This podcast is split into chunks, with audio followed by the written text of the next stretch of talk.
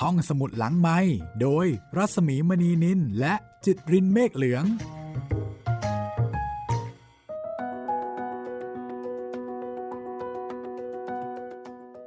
สวัสดีค่ะ ต้อนรับคุณผู้ฟังเข้าสู่รายการห้องสมุดหลังไม้และห้องสมุดหลังไม้ทัวร์ด้วยค่ะทำสองกิจกรรมเลยนะครับพี่แต่ก็ไม่แน่ใจว่าปลุกขอมนี่ไม่มีความหมายอะไรลึกซึ้งกว่าการปลุกหรือเปล่า ต้องรอฟังนะคะ คุณผู้ฟังคะรอฟังพร้อมๆกับเราค่ะ ก็ประมาณว่าอยู่เกือบเกือบครึ่งเล่มของทกเขมรแล้วค่ะ งานของหม่อมราชวงศ์คึกฤทธิ์ปราโมทนะคะ ซึ่งท่านไปประเทศกัมพูชานะคะ กับคณะของท่าน ซึ่งประกอบไปด้วย ครูอบชัยวสุ นักเขียนฮิวเมลิสนะคะ คุณประยูนจันยาวง เป็นนักเขียนการ์ตูน นามปากกาว่านายสุกเล็ก และเป็นเจ้าของขบวนการแก้จนที่คนไทยหลายคนรู้จักดี และคุณประหยัดสอนาคนาตนะคะะซึ่งเป็นนักหนังสือพิมพ์นะคะ ก็คือมีทั้งนักหนังสือพิมพ์นักเขียน แล้วก็มีนักเขียนการ์ตูน มีหลากหลายวิชาชีพ แต่ทั้งหมดนี้มาพร้อมกับประสบการณ์และความรู้ที่จะทำให้เราเที่ยวเขมรสนุกยิ่งขึ้น และรู้จักประเทศเพื่อนบ้านของเราได้มากยิ่งขึ้นด้วยค่ะ อันหนึ่งที่น่าสนใจก็คือว่า อาจจะบอกว่าเป็นความบังเอิญก็ได้นะคุณจิตรินยังไงครับพี่ หม่อมราชวงศ์คึกฤทธิ์ประโมทนะคะ ร่วมกับคณะของท่าน ได้ไปประเทศกัมพูชา ซึ่งท่านบอกว่าหนีไปเที่ยวเปลี่ยนบรรยากาศ ด้วยความสนุกสนาน นับมาจนถึงปัจจุบัน 2566 70 ปีพอดิบพอดี เพราะฉะนั้นเราก็น่าจะได้เรียนรู้อะไร นอกเหนือจากความรู้ นอกเหนือจากการเปลี่ยนแปลงนะคะ ทั้งของเมืองไทยบ้านเรา แล้วก็ของกัมพูชาด้วยนะคะ วันนี้ตกลงว่าเดี๋ยวเราจะไปปลุกขอมกันนะคะ ครับผมหลังจากที่ไปนครวัดแล้วก็นครธมกันมาแล้ว ค่ะ ก็คือประมาณว่าเป็นจุดมุ่งหมายสำคัญนะคะ เวลาที่พูดถึงกัมพูชา ก็จะต้องนึกถึงอังกอร์วัดและอังกอร์ธมนะแต่นอกเหนือจากนั้น น่าจะยังมีอะไรที่น่าสนใจอยู่ มีคุณผู้ฟังนะคะที่ถามเข้ามาว่า เอ๊ช่วงนี้ YouTube อ่า YouTube มีเรื่องใหม่บ้างหรือเปล่า ก็เดี๋ยวให้คุณจิตริน เล่าให้ฟังเลยก็แล้วกันนะคะว่าใน YouTube เนี่ยจะมีเรื่องใหม่อะไรยังไง แล้วก็เรื่องของ YouTube กับแฟนๆรายการห้องสมุดหลังใหม่เนี่ยมีถามก็มาเยอะค่ะ เดี๋ยวในเดือนเมษายนนี้ก็จะกลับมาเริ่ม ตอนใหม่ ๆ อีกครั้งหนึ่งแล้วนะครับ คือไม่ใช่เรียกว่าตอนใหม่ ๆ แล้วครับ เรียกว่าเป็นเรื่องเก่าๆที่นำกลับมาให้ทาง YouTube ฟังกันนะครับ ก็พบกันทุกทุกวันเหมือนเดิมนะครับสำหรับทาง YouTube แล้วก็ถ้าหากว่าไม่อยากจะรออาจอยากจะฟังเรื่องใหม่ ๆ แล้วก็ไปติดตามทางเว็บไซต์ แล้วก็แอปพลิเคชันได้เลยนะครับ ทุกวันจันทร์วันพุธวันศุกร์ เรามีอัปเดตให้ 3 วันต่อสัปดาห์เลยครับผมแต่วันนี้เราจะกลับไปที่กัมพูชาค่ะ ไปถกเขมรและปลุกขอมค่ะ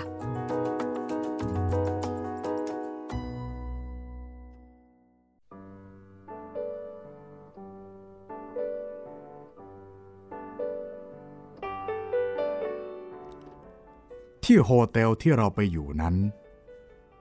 ทุกเวลาที่เราเข้าไปรับประทานอาหารในห้องอาหาร เราจะพบชาวฝรั่งเศสผู้สูงอายุคนหนึ่ง ซึ่งเราเรียกว่า คุณปู่ เพราะวัยและภูมิฐาน ดูจะเป็นคนปูนนั้น เมอร์เซียร์มาชาลเป็นผู้อำนวยการใหญ่ในการศึกษาค้นคว้า การรักษาและบูรณะโบราณสถานต่างๆ ที่นครธมและนครวัด เราเห็นตัวคุณปู่แล้ว รู้สึกเลื่อมใสในท่าทางอันเป็นปราดของแกและเมื่อทราบถึงงานที่คุณปู่ได้ทำมา และการเสียสละอันยิ่งใหญ่ของคุณปู่ เพื่อความรู้ของมนุษยชาติ ด้วยวิธีเอาชีวิตของคุณปู่ทั้งชีวิต มาทิ้งจมอยู่ในกองหินปรักหักพังในป่า เราก็ยิ่งเลื่อมใสคุณปู่หนักขึ้นไปอีก ในบทที่ชื่อว่าปลุกคอมนะคะ อาจารย์คึกฤทธิ์ก็เริ่มต้นจากการที่มีโอกาสได้พบกับชาวฝรั่งเศสผู้สูงอายุค่ะ ซึ่งบอกว่าเหมือนกับจมอยู่กับกองหินซากปรักหักพังในป่า ทำให้เลื่อมใสในงานของ monsieur Marchal งานสำคัญของ monsieur Marchal หรือที่คณะในกลุ่มนะคะเรียกว่าคุณปู่ ก็คือสำรวจและเก็บหินที่ปรักหักพัง ร่วงหล่นอยู่ในป่านั้น เพื่อที่จะกลับปะติดปะต่อขึ้นไปในรูปเดิม คุณปู่ทำงานนี้โดยใช้วิธีที่เรียกว่า analystosis ซึ่งฟังฟังดูแล้ว มันเหมือนกับเป็นชื่อโรคในปากนะคะ แต่งานของคุณปู่นั้นเนี่ย นับว่ามีคุณกับเรานักหนา ถ้าหากว่าเรามาชมโบราณสถานต่างๆ ตอนก่อนคุณปู่ เริ่มงานเมื่อ 30 หรือ 40 ปีมาแล้ว คือถ้าเกิดว่า มาชมก่อนที่คุณปู่จะเริ่มงาน เราอาจไม่ได้เห็นสิ่งก่อสร้างต่างๆ อย่างวิจิตพิสดารเท่าที่เราได้เห็นทุกวันนี้เลย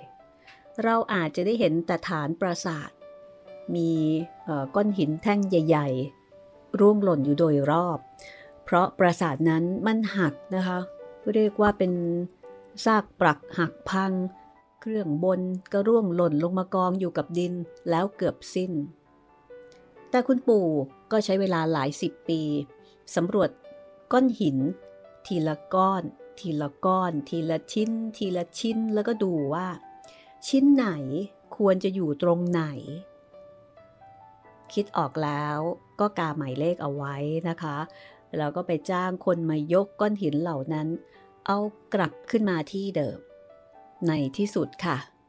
ด้วยวิธีแบบนี้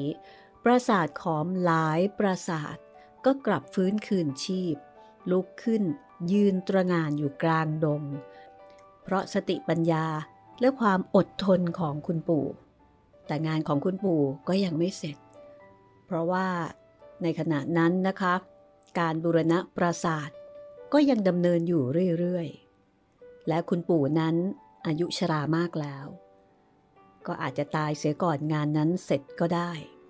แต่เท่าที่เห็น คุณปู่ก็กำลังฝึกสิทธิ์ไว้แทนตัวหลายคน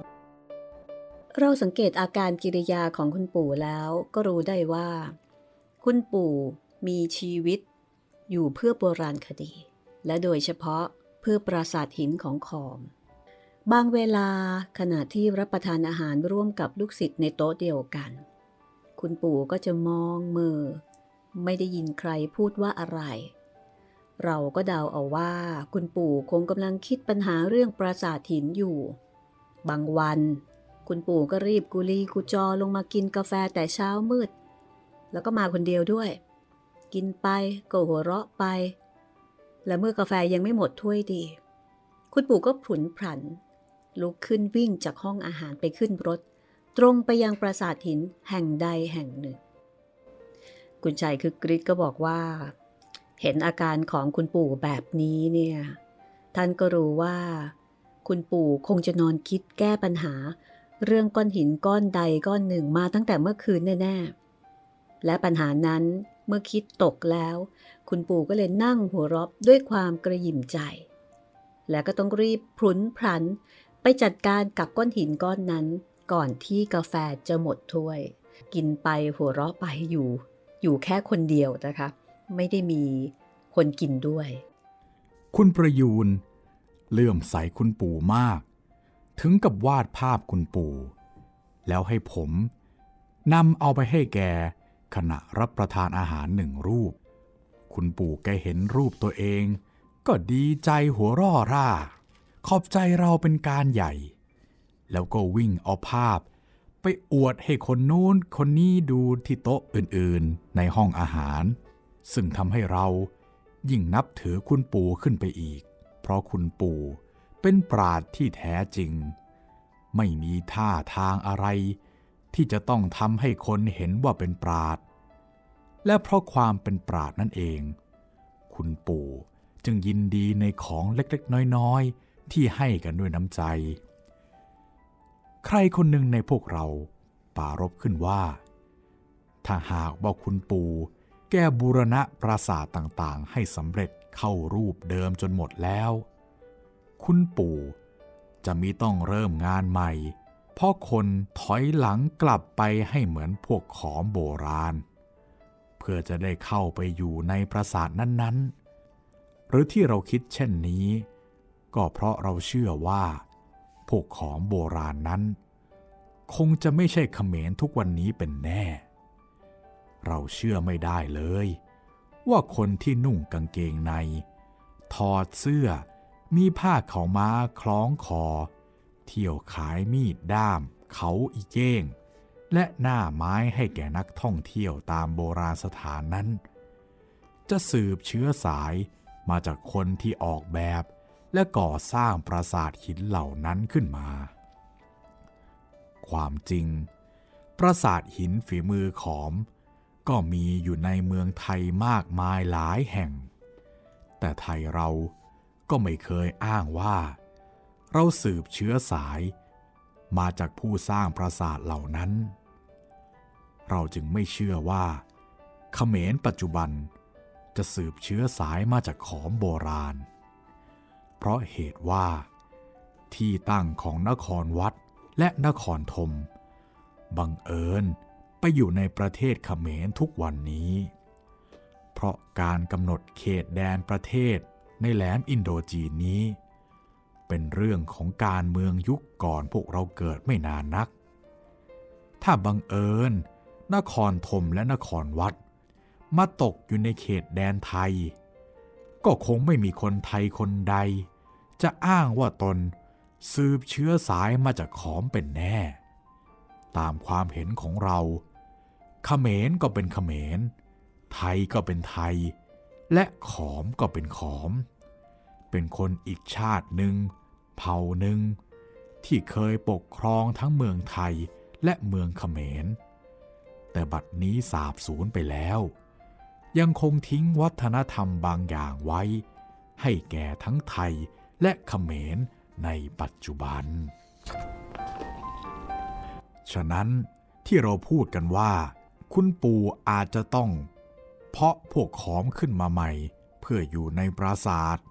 จึงเป็นการพูดกันเล่นๆ แต่ความปรารถนาที่จะปลุกขอมขึ้นมา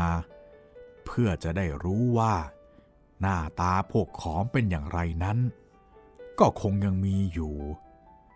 เมื่อจะพึ่งคุณปู่ไม่ได้ในเรื่องนี้ เราก็ต้องหันไปพึ่งคนอื่น คนนั้นเป็นคนจีน ชื่อเจียวต้ากวน เป็นผู้ซึ่งเคยมาอยู่ที่นครธมสมัยรุ่งเรือง และได้เขียนหนังสือ เล่าเรื่องเมืองนครธมและอาณาจักรขอมไว้โดยละเอียด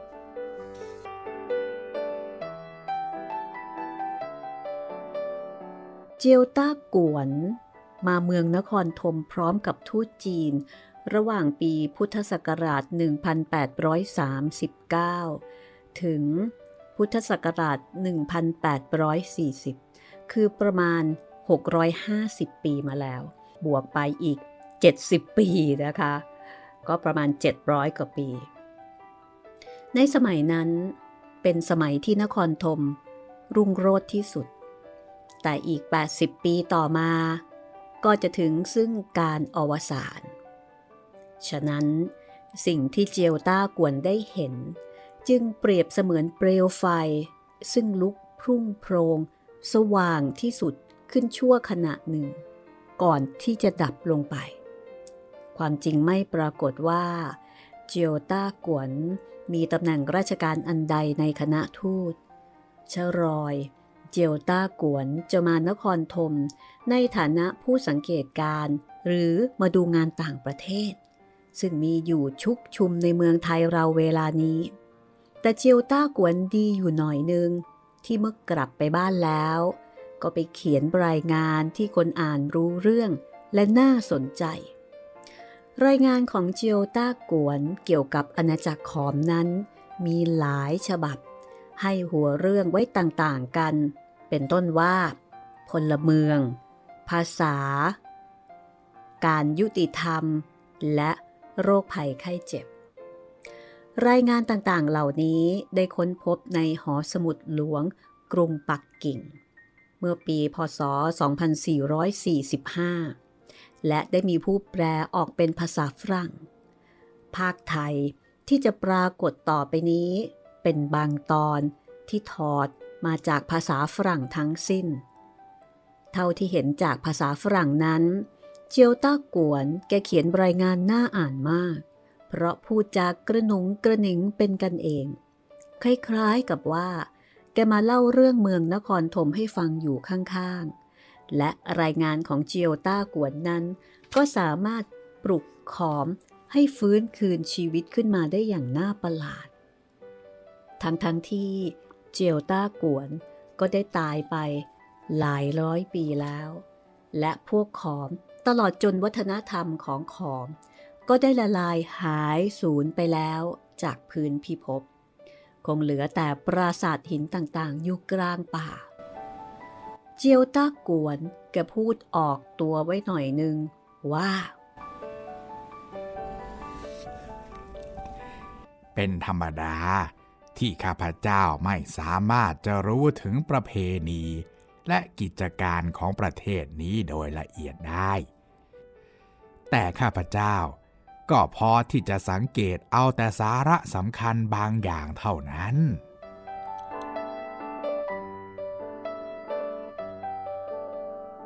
ถึงแม้ว่าเจียวต้ากวนจะได้ออกตัวไว้เช่นนี้ก็ตาม ใครที่เคยไปนครวัดนครธมแล้วได้มาอ่านรายงานของเจียวต้ากวน ก็จะต้องยอมยกให้ว่า แกเล่าเอาไว้ราวกับตาเห็น เพราะปราสาทราชฐานและภาพจำหลัก แสดงชีวิตในสมัยนั้น เท่าที่ยังมีเหลืออยู่ ก็ตรงกับคำบรรยายของเจียวต้ากวนไปทั้งสิ้น รายงานของเจียวต้ากวนจึงเป็นสิ่งที่พึงเชื่อถือได้โดยสมบูรณ์ แต่ก็จะต้องทำใจไว้เสียด้วยว่า เจียวต้ากวน มองดูทุกอย่างในนครธมด้วยสายตาของคนจีน ผู้ซึ่งมักจะเห็นคนชาติอื่นๆ ว่าเป็นคนป่า มีขนบประเพณี และมีจิตใจอันป่าเถื่อนไม่น่าเลื่อมใส และเมื่อได้พบได้เห็น สิ่งใดเกี่ยวกับชนชาติอื่น คนจีนที่มีการศึกษาสูง เช่น เจียวต้ากวน ก็มักจะมองสิ่งนั้นไปในแง่เลวไว้ก่อน เกี่ยวกับพระเจ้าแผ่นดินขอมนั้น เจียวต้ากวนบรรยายไว้ว่า พระเจ้าแผ่นดิน โปรดทรงภูษาอันมีราคาสูง มีเนื้อดีที่สุด และสีงามที่สุด พระเจ้าแผ่นดินองค์เดียวเท่านั้น ที่มีสิทธิ์ นุ่งผ้ายกทองชนิดหนึ่ง มีดอกระยับไปทั้งผืน ตามปกติ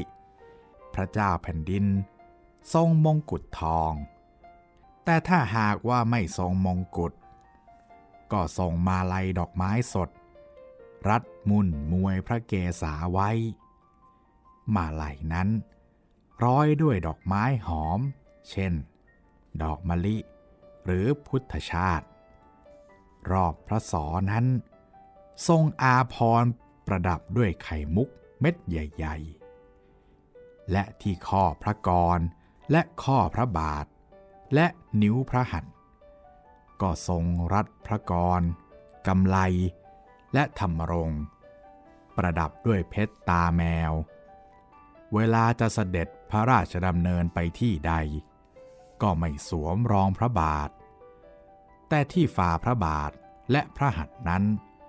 ทาแดงด้วยน้ำชาติ พระองค์ ทรงถือพระขันฝักทองคำเวลาเสด็จออกพระราชฐาน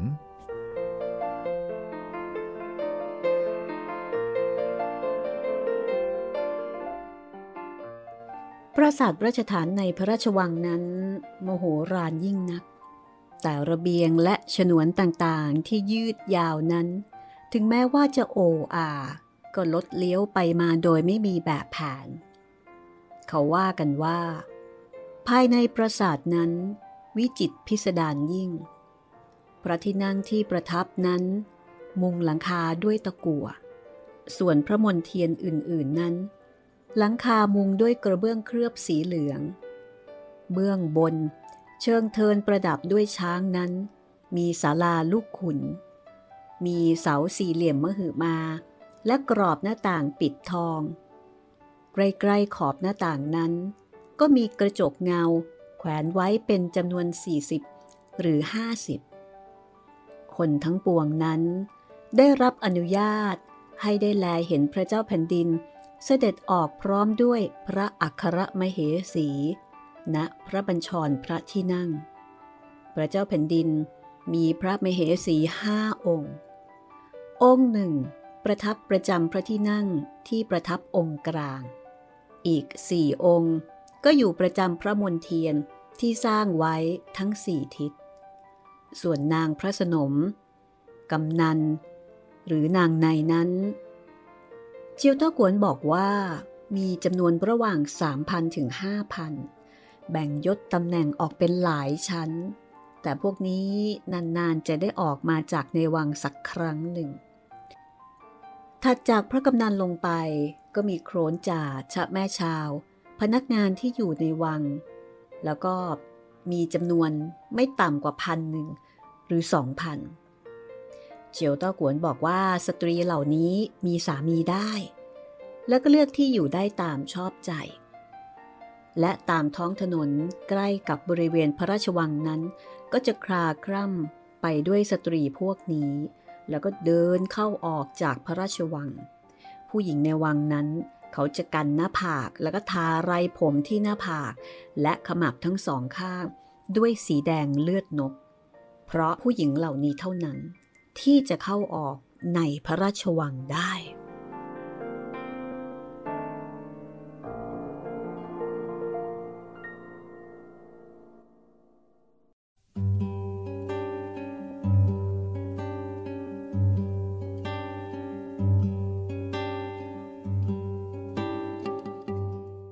ข้าพเจ้าได้ยินมาว่า แต่ก่อนนี้ พระเจ้าแผ่นดินไม่เสด็จออกจากพระราชฐานเลย แต่ปรากฏว่า พระเจ้าแผ่นดินองค์ปัจจุบัน ทรงเกราะเหล็กอันแข็งแรง แม้มีดหรือลูกศร หากมาต้องพระองค์ ก็มิอาจทำอันตรายได้ ข้าพระเจ้ามาอยู่ในประเทศนี้ปีกว่า และเห็นเสด็จพระราชดำเนิน ไปโดยกระบวนพยุหะหลายครั้ง กระบวนเสด็จพระราชดำเนินนั้น มีทหารม้านำเสมอไป ต่อจากนั้นก็ถึงธงทิวและปีกลอง แล้วจึงถือกระบวนนางแห่ประมาณห้าร้อยคน แต่งตัวนุ่งยกดอกประดับดอกไม้ เดินประนมมือ ถือเทียนขี้พึ่งเล่มใหญ่ๆ ซึ่งจุดอยู่แม้เป็นเวลากลางวัน ต่อจากนั้นไปอีก ก็มีนางเชิญเครื่อง ถือเครื่องราชูประโภคทำด้วยเงินและทอง และเครื่องประดับต่างๆ อีกเป็นทิวแถว มีลักษณะต่างๆกัน จะมีไว้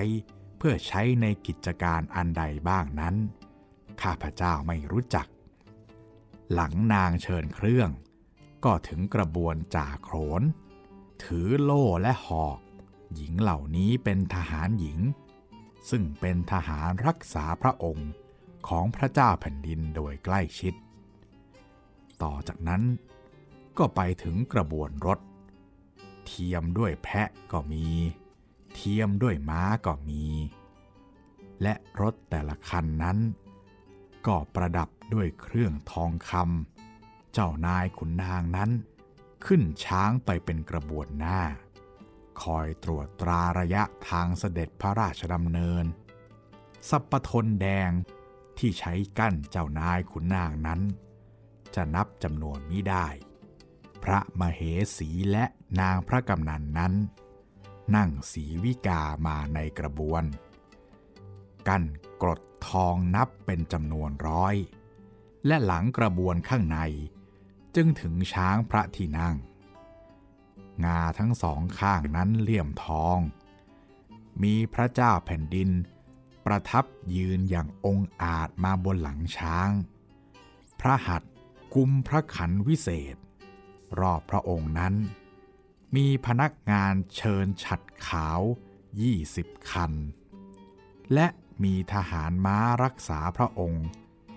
แซงทั้งสองข้าง ผู้ที่เห็นพระเจ้าแผ่นดินนั้น จะต้องลงหมอบกราบถวายบังคม เอาหน้าผากแตะพื้นดินไว้ หากใครไม่กระทำดังนี้ เจ้าพนักงานพระราชพิธี ก็จะจับตัวเอาไป และจะไม่ยอมปล่อย จนกว่าจะเสียเงินค่าไถ่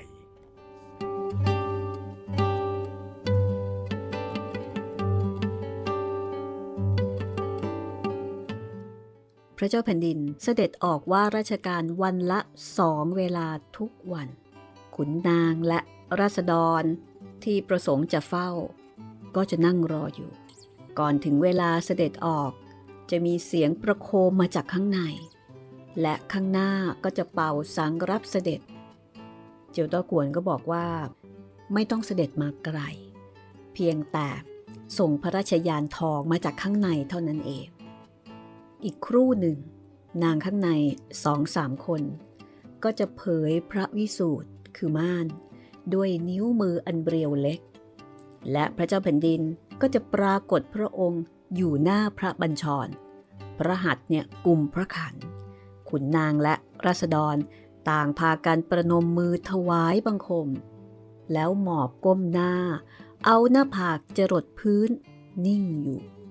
เมื่อสุดเสียงประโคมแล้ว จึงจะเงยหน้าขึ้นได้ นี่คือบันทึกของเจียวต้ากวนนะคะ หม่อมราชวงศ์คือกริชก็บอกว่า ท่านผู้ใดที่ได้เคยเห็นกระบวนพยุหะญาตราในเมืองไทย เมื่อ 20 ปีมาแล้วก็ดี หรือได้เคยเห็นกระบวนแห่โสกันเจ้านาย ที่มีนางสะนางเชิญเครื่องก็ดี ตลอดจนผู้ที่เคยเฝ้าทูลละอองธุลีพระบาท เวลาเสด็จออกมาหาสมาคมก็ดี จะต้องมีความเห็นว่า เจียวต้ากวนนั้น ดูเหมือนจะเขียนเรื่องเมืองไทยเมื่อไม่กี่สิบปีมานี้เองแต่ จริงๆ แล้วก็คือจียวต้ากวนเนี่ยเขียนเรื่องประเทศของเมื่อ 650 ปีมาแล้ว นับถึงปัจจุบันนะคะบวกอีก 70 ปี ก็ 720 ปีมาแล้วล่ะค่ะ และเจียวต้ากวนก็พูดซ้ำแล้วซ้ำอีกถึงเรื่องพระแสงสำคัญ คือพระขันชัยศรีอันเป็นพระแสงศักดิ์สิทธิ์ประจำพระองค์พระเจ้าแผ่นดิน ทั้งหมดนี้ทำให้ต้องเห็นว่า รายงานของเจียวต้ากวนมีแต่ความจริง มิได้มีการแต่งเติมเสริมต่อเลย และเกี่ยวกับตัวเมืองนครธมและชีวิต ในเมืองนครธมเมื่อ 600 กว่าปีมาแล้ว เจียวต้ากวนก็ว่าเอาไว้อย่างน่าฟังอีก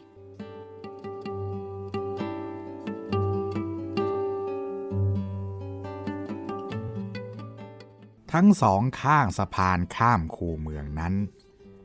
มีรูปอะมนุษย์ข้างละ 54 รูป แลดูเหมือนกับรูปนายทหารเฝ้าประตูของจีน รูปเหล่านี้ทำด้วยศิลา ใหญ่ราวกับยักษ์ และหน้าเกรงขาม มือของรูปเหล่านี้ฉุดมังกรที่มีก้าวหัว และทำท่า เหมือนกับว่าช่วยกันฉุดไว้ มิให้มังกรนั้นหนีไป บนซุ้มประตูนั้น มีเสียนเทวดาห้าเสียนทำด้วยศิลา เสียนที่อยู่กลางนั้นปิดทอง และมีช้างศิลาอยู่สองประตู สะพานทองคำและเทวรูปทองคำอีก 8 องค์ ตั้งอยู่ทางทิศตะวันตกของกำแพงเมือง และใจกลางเมืองนั้น มีปราสาททองคำยอดปราสาททองคำอีกยอดหนึ่งนั้น อยู่เหนือปราสาทที่บรรทมของพระเจ้าแผ่นดิน ประมาณหนึ่งในสามของลี้หนึ่งไปทางทิศเหนือ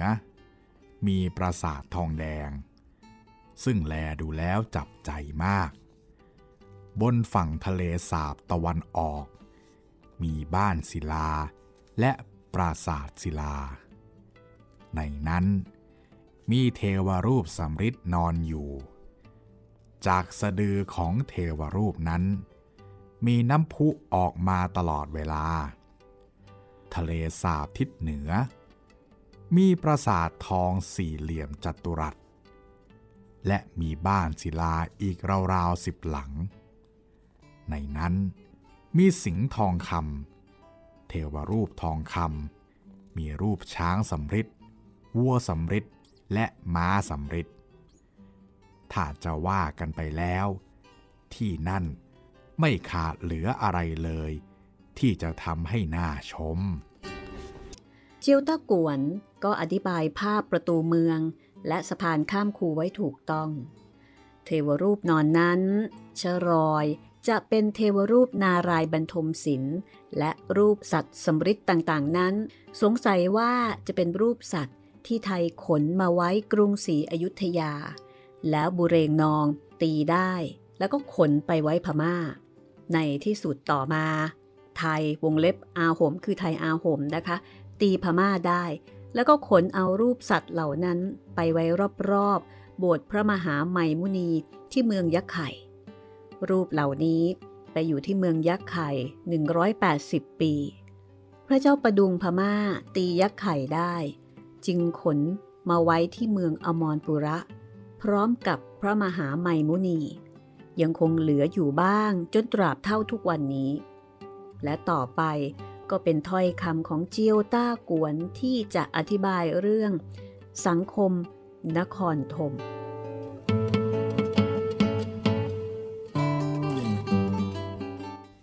ในประเทศนี้ นอกจากมนตรีและนายพลและโหรซึ่งมีเป็นจำนวนมาก แม้ผู้หญิงก็รู้ชำนาญในวิชาโหราศาสตร์เป็นอย่างดี สามารถพยากรณ์สุริยคราสและจันทรคราสได้ แล้วก็ยังมีข้าราชการเล็กๆ น้อยๆ อีกเป็นอันมาก เหมือนกับที่เมืองจีน ตามปกติ เขาเลือกลูกท่านหลานเธอ เพื่อตั้งไว้ในตำแหน่งที่สำคัญสำคัญ ขุนนางผู้ใหญ่นั้น มีเสรียงนั่ง และมีสัปปทนกั้นตามฐานันดร ขุนนางชั้นสูงสุด ได้นั่งเสลียงคานหุ้มทอง และสัปปทนคันทองสี่คัน รองลงมาอีกชั้นหนึ่ง ได้เสลียงคานทอง และสัปปทนคันหุ้มทองหนึ่งคัน ชั้นต่ำกว่านั้นลงไป ได้แต่สัปปทนคันหุ้มทองคนละคัน และที่ต่ำลงไปกว่านั้นอีก ก็ได้แต่เพียง สัปปทนหุ้มเงินเท่านั้น ตัวสัปปทนนั้นทำด้วยแพรต่วนสีแดงจากเมืองจีน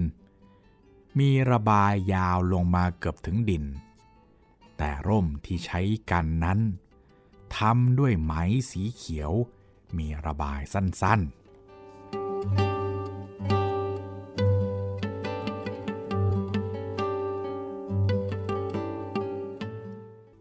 นอกจากนั้นนะคะก็มีการพูดถึง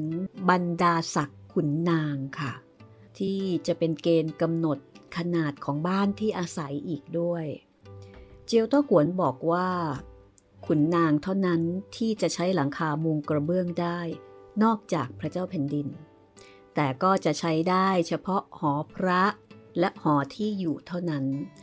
รัษฎรธรรมดาจะไม่บังอาจเอาอย่างขุนนางในเรื่องนี้เลย และบ้านราษฎรนั้นก็จะสร้างด้วยไม้และหลังคามุงจาก แม้ผู้มีอันจะกินก็ไม่ใช้เครื่องเรือนและเครื่องประดับบ้าน คนทั่วไปจะหุงข้าวด้วยหม้อดิน และต้มแกงบนเชิงกรานดินสำหรับเตาไฟนั้นนะคะ เขาใช้หินสามก้อนฝังลงไปในดิน และเวลาจะตักข้าวตักแกง ก็จะใช้กันลาทำเป็นจวัก ส่วนข้าวนั้นจะคดใส่จานจากเมืองจีนทำด้วยดินเผาหรือทองแดง แต่แกงนั้น ตักใส่ใบไม้ เย็บเป็นถ้วย ซึ่งถึงแม้ว่าจะใส่ของน้ำจนเต็มก็ไม่มีรั่ว ตรงนี้นะคะ ผู้เขียนบอกว่า เจียวต้ากวนแกไม่รู้จักกระทง วงเล็บเป็นเชิงอัดว่าเนี่ยเจียวต้ากวนต้องไม่รู้จักกระทงแน่ ๆ เลยนะคะ เขาใช้ใบไม้เล็กแทนช้อน เสร็จแล้วก็โยนทิ้งไปได้ ส่วนสุรานั้นเขาดื่มจากถ้วยดีบุก แต่ถ้าเป็นคนจนก็ใช้จอกดิน สุรานั้นมีสี่อย่าง อย่างแรก กลั่นจากน้ำผึ้งและน้ำผสมส่วนอย่างละครึ่งต่อครึ่ง อย่างที่สองกลั่นจากใบไม้ จากต้นไม้ชนิดหนึ่ง อย่างที่สามกลั่นจากข้าวสาร และอย่างที่สี่กลั่นจากอ้อย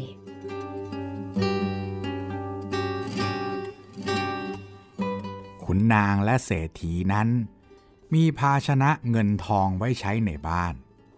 ซึ่งจะใช้เฉพาะเวลามีงาน บนพื้นนั้น ปูเสือสั่งพิเศษมาจากเมืองจีน หรือลาดด้วยหนังเสือโคร่ง หนังเสือดาว หรือหนังกวาง บางทีก็ใช้เสือหวาย และในระยะหลังนี้ เขาเริ่มใช้โต๊ะเตี้ยๆ สูงประมาณศอกหนึ่ง บ้านขุนนางและเศรษฐี มีทาสไว้ใช้งานทั่วไปทุกอย่างเป็นเรือนร้อย แม้บ้านคนธรรมดา ฐานะปานกลาง ก็มีทาสสิบคนหรือยี่สิบคนต่อครอบครัวหนึ่ง คนจนที่จนที่สุดเท่านั้น ที่จะไม่มีค่าทาสไว้ใช้ พวกทาสเหล่านี้ เป็นคนพื้นเมืองที่อยู่บนภูเขาสูง คนป่าประเภทนี้ มีอยู่สองจำพวก พวกหนึ่ง พูดภาษาที่ใช้กันอยู่นั้นได้ พวกนี้ซื้อขายกันในเมือง อีกพวกหนึ่ง พูดภาษาอะไรไม่ได้เลย และไม่เคยอยู่เรือน พวกหลังนี้ท่องเที่ยวอยู่บนภูเขา จะไปทางไหนก็มีครอบครัวตามไป และเอาหม้อดินทูลหัวเดินไปด้วย เมื่อพบสัตว์ป่าเข้าสักตัว ก็เอาหน้าไม้ยิง หรือเอาหอกพุ่ง ได้มาแล้วก็ก่อฟืนขึ้น ด้วยหินเหล็กไฟ เอาเนื้อสัตว์ย่างแล้วก็แบ่งกันกิน เสร็จแล้วก็เดินต่อไป ถ้าชาวขอมคนใดทะเลาะกกับพวกเดียวกัน แล้วเรียกอีกคนหนึ่งว่า จวง ก็ถือเป็นคำสบประมาทที่อภัยให้กันไม่ได้ ในเมืองหลวงนั้น พวกทาสไม่กล้าที่จะโผล่ออกมานอกบ้าน และในบ้านนั้น จะนั่งหรือนอนที่ไหนก็ไม่ได้ นอกจากใต้บันได ในขณะทำงานนั้น พวกทาสก็จะต้องขึ้นมาบนเรือนนายบ้าง แต่เมื่อขึ้นมาแล้ว ก็ต้องลงหมอบกราบเสียก่อน แล้วจึงจะทำงานต่อไปได้ พวกข้าทาสเรียกนายผู้ชายว่าพ่อ เรียกนายผู้หญิงว่าแม่ เมื่อทำสิ่งใดผิดลงไป นายก็เคียนเอาได้ และขณะที่ถูกเคี่ยน ก็ห้ามมิให้ดิน แต่นอกจากนี้แล้ว ก็จำทำอะไรกับทาสอีกไม่ได้ ถ้าทาสพยายามที่จะหนี นายก็สักหน้าไว้เป็นสีคราม หรือมิฉะนั้นก็ตีตรวนและใส่คือคาจำไว้ เพื่อจะมิให้หนีไปได้ ข้าทาสพวกนี้ มีนิสัยฉุนเฉียว และเมื่อยังเป็นป่าอยู่ ก็ใช้ยาพิษที่มีอันตรายมาก และเมื่ออยู่กับพวกเดียวกัน ก็ฆ่ากันบ่อยๆ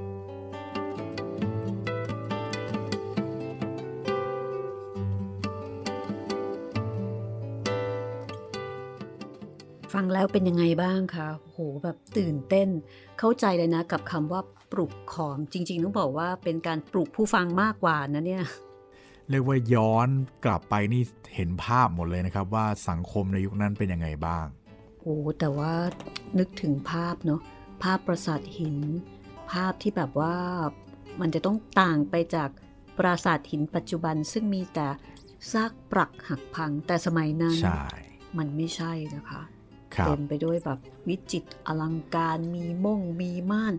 โอ้มีปิดทองด้วย ใช่ใช่อันนี้ก็คือจากบันทึกของคนจีนที่มีโอกาสได้ไป ในสมัยที่นครธมกำลังรุ่งเรืองอยู่ ยังไม่จบนะคะยังไม่จบค่ะเอ่อ EP ต่อไปนะคะ จะเป็นวิจารณ์สังคมขอม โดยเฉพาะวิจารณ์สังคมผู้หญิงค่ะอืมพูดง่ายๆนะคะ จะเมาส์ผู้หญิง ครับอ่าคนจีนไปเจอกับผู้หญิงขอม ก็ตามประษาเนาะเป็นผู้ชายก็มีการพูดถึงเอ่อผู้หญิงในเมืองนครธมเนี่ยเป็นยังไง ก็ต้องรอนะคะ EP หน้าค่ะ จะได้ฟังวิจารณ์สังคมขอมและโดยเฉพาะผู้หญิงด้วยนะคะครับมีผมเยอะค่ะ แล้วก็มีใช่เรื่องของพวกโรคภัยไข้เจ็บด้วยนะคะ ว่าครับคนในเมืองนี้เนี่ยสุขภาพเป็นยังไง เอ่อเจ็บไข้ได้ป่วย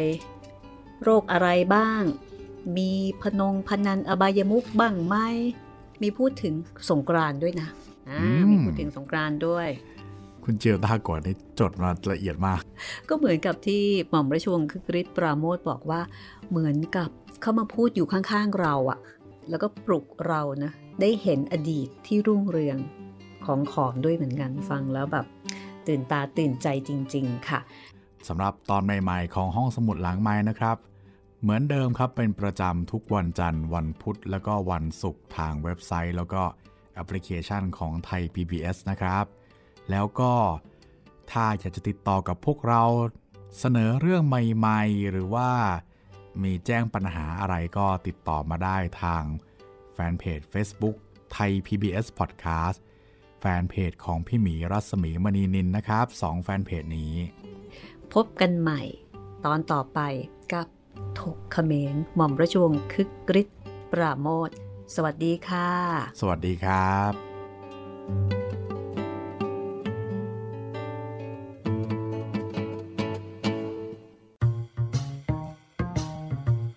ห้องสมุดหลังไม้โดยรัศมีมณีนินและจิตรินเมฆเหลือง